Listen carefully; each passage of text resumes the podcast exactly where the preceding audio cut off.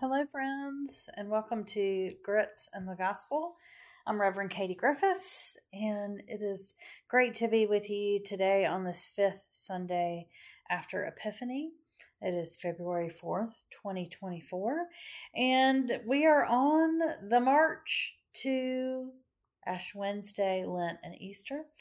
And um, we will have several new and um, extra episodes during that time, and I look forward to being a part of your worship life during Lent and Easter. Uh, so be on the lookout for some um, different and new episodes here on Grits and the Gospel.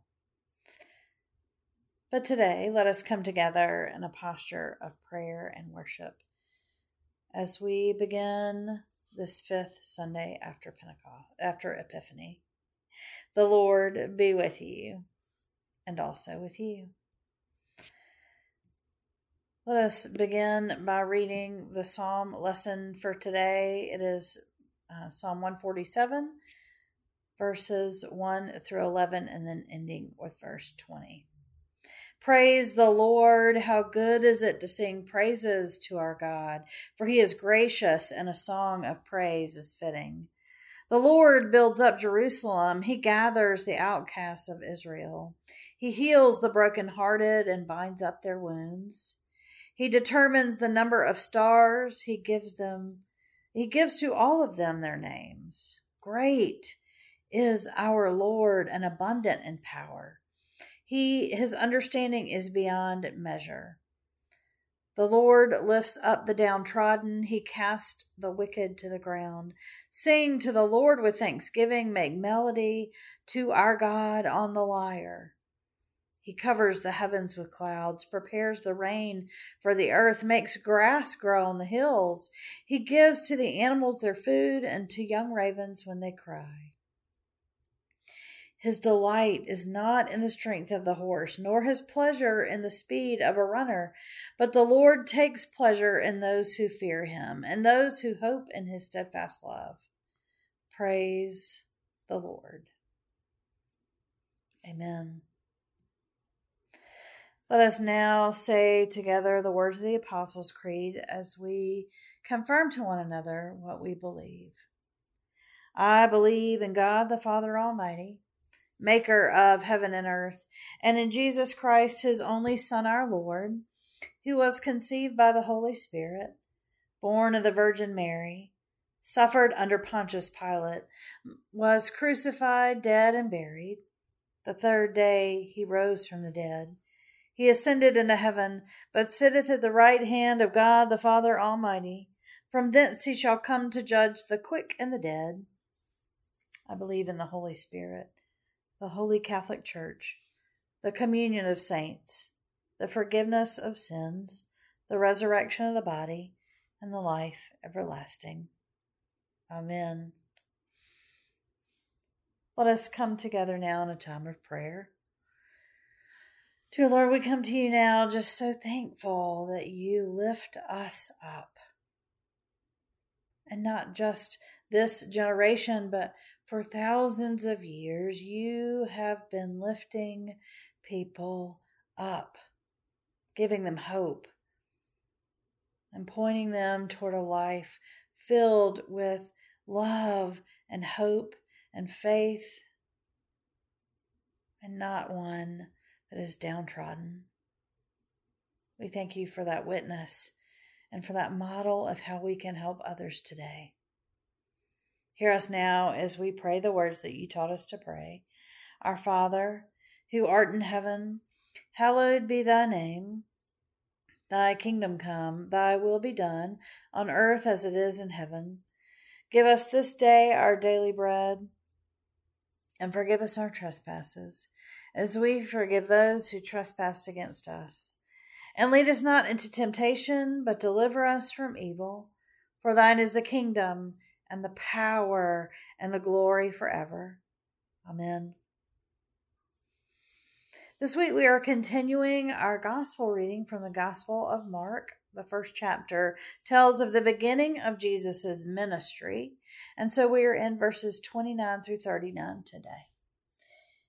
Hear now the words of the gospel according to Mark. As soon as they left the synagogue, they entered the house of Simon and Andrew with James and John. Now, Simon's mother in law was in bed with a fever, and they told him about her at once. He came and took her by the hand and lifted her up. Then the fever left her, and she began to serve them. That evening at sundown, they brought to him all whom were sick or possessed with demons. And the whole city was gathered around the door. And he cured many who were sick with various diseases and cast out many demons, and he would not permit the demons to speak, because they knew him. In the morning, while it was still very dark, he got up and went out to a deserted place, and there he prayed. And Simon and his companions hunted for him. When they found him, they said to him, Everyone is searching for you. He answered, Let us go on to the neighboring towns, so that I may proclaim the message there also, for that is what I came to do. And he went throughout Galilee, proclaiming the message in their synagogues and casting out demons. The Word of God for us, the people of God. Thanks be to God. I know it's hard to believe, but I used to be a cheerleader. And I'm not talking about just in high school. My very first Halloween, when I was just two and a half months old, my parents dressed me up like an Auburn cheerleader and put me on my grandparents' front porch. They rang the doorbell and hid in the bushes. And when my grandparents opened the door, there was little Katie, her first of many days as a cheerleader. I can still remember some of my old high school cheers. The motions and the words still can be recalled if needed. Not only do I remember my high school cheers, but now don't be too shocked. I can still do all the Auburn cheers as well. I went to so many sporting events as a child. All of those things were ingrained in my memory. In both the psalm and in the verses today in Mark, we see God as an encourager and helper. It is that encouragement that reminds me not of cheering for a team, but being a cheerleader for each other. In the psalm today, we heard phrases like, The Lord builds up Jerusalem. We see him gathering the outcasts and healing the brokenhearted. The psalm even tells us to do a cheer or something like it. We're supposed to sing and make melodies and use lyres. That sounds like cheers in a marching band to me. I love that he also gives us an excuse not to run fast. As long as we hope in him, that is what brings him delight.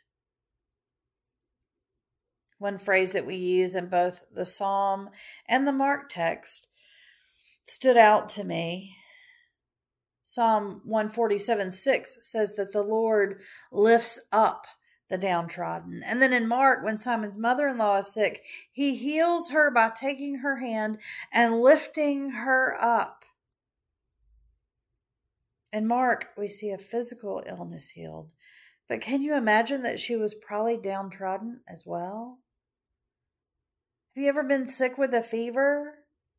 I don't get sick a lot. I've had the flu once in my life that I can remember. It was miserable. I was very downtrodden. Fever makes you cold and hot all at the same time. It takes your energy and leaves you feeling helpless. Sometimes those same feelings can happen when you are broken hearted or downtrodden, just like in the psalm even if you're just witnessing the suffering, like Simon was witnessing his mother in law's fever, it can bring those same feelings. When you're on the mend and when you finally feel like eating or getting out of bed, or do you remember how that feels? It's relief and hope. The hope that we find in the psalm, and the hope that Simon's mother in law shows by serving them in thanks. For Jesus, it is what started to draw people to him. After he lifted her up out of the fever, word spread that he could perform this miracle, and all who were sick or possessed with demons came to be lifted up. And don't miss the fact that he healed someone close to his disciples before he started healing the masses. Simon became his best witness to the greatness of Jesus and the cheerleader for his ministry because he was directly affected by his first healing. And not only did Jesus heal, but he continued casting out demons. I still find it interesting that the demons were continually the ones that recognized Jesus as the Messiah, as the Messiah, even when the people did not. We said it in last week's lesson as well. It's the demons that recognize the power of Jesus long before the people do. Last week in verse 24, the unclean spirit and not that man that was healed said this What have you to do with Jesus of Nazareth? Have you come to, to destroy us? I know who you are, the Holy One of God. And here in verse 34 of the same chapter, Mark tells us that Jesus cast out many demons and he would not permit the demons to speak because they knew him. The entirety of verse 6 in Psalm 147 says this The Lord lifts up the downtrodden, he casts the wicked to the ground. Jesus not only fulfills prophecies, but he brings to life those psalms. The demons know him and he casts them out. Then he lifts up and heals the one the ones who need him most. The ones that are most afflicted by the demons. Isn't that what we're all called to do? Jesus was not just fulfilling the scripture and bringing it to life, he was modeling what it means to be a faithful believer help lift those up in need. Whether it's outcasts or the sick or the downtrodden, we are to gather them and lift them up. We are called to lift people's spirits and show them the hope that comes with faith in God. It can be hard work to take on other people's demons. So he also models taking a break for personal spiritual renewal. This is one I need to hear. And since the psalm tells me I don't have to run fast, I think I'll stick with the Mark text and go off and pray. Find renewal and prayer time so you can get right back at it.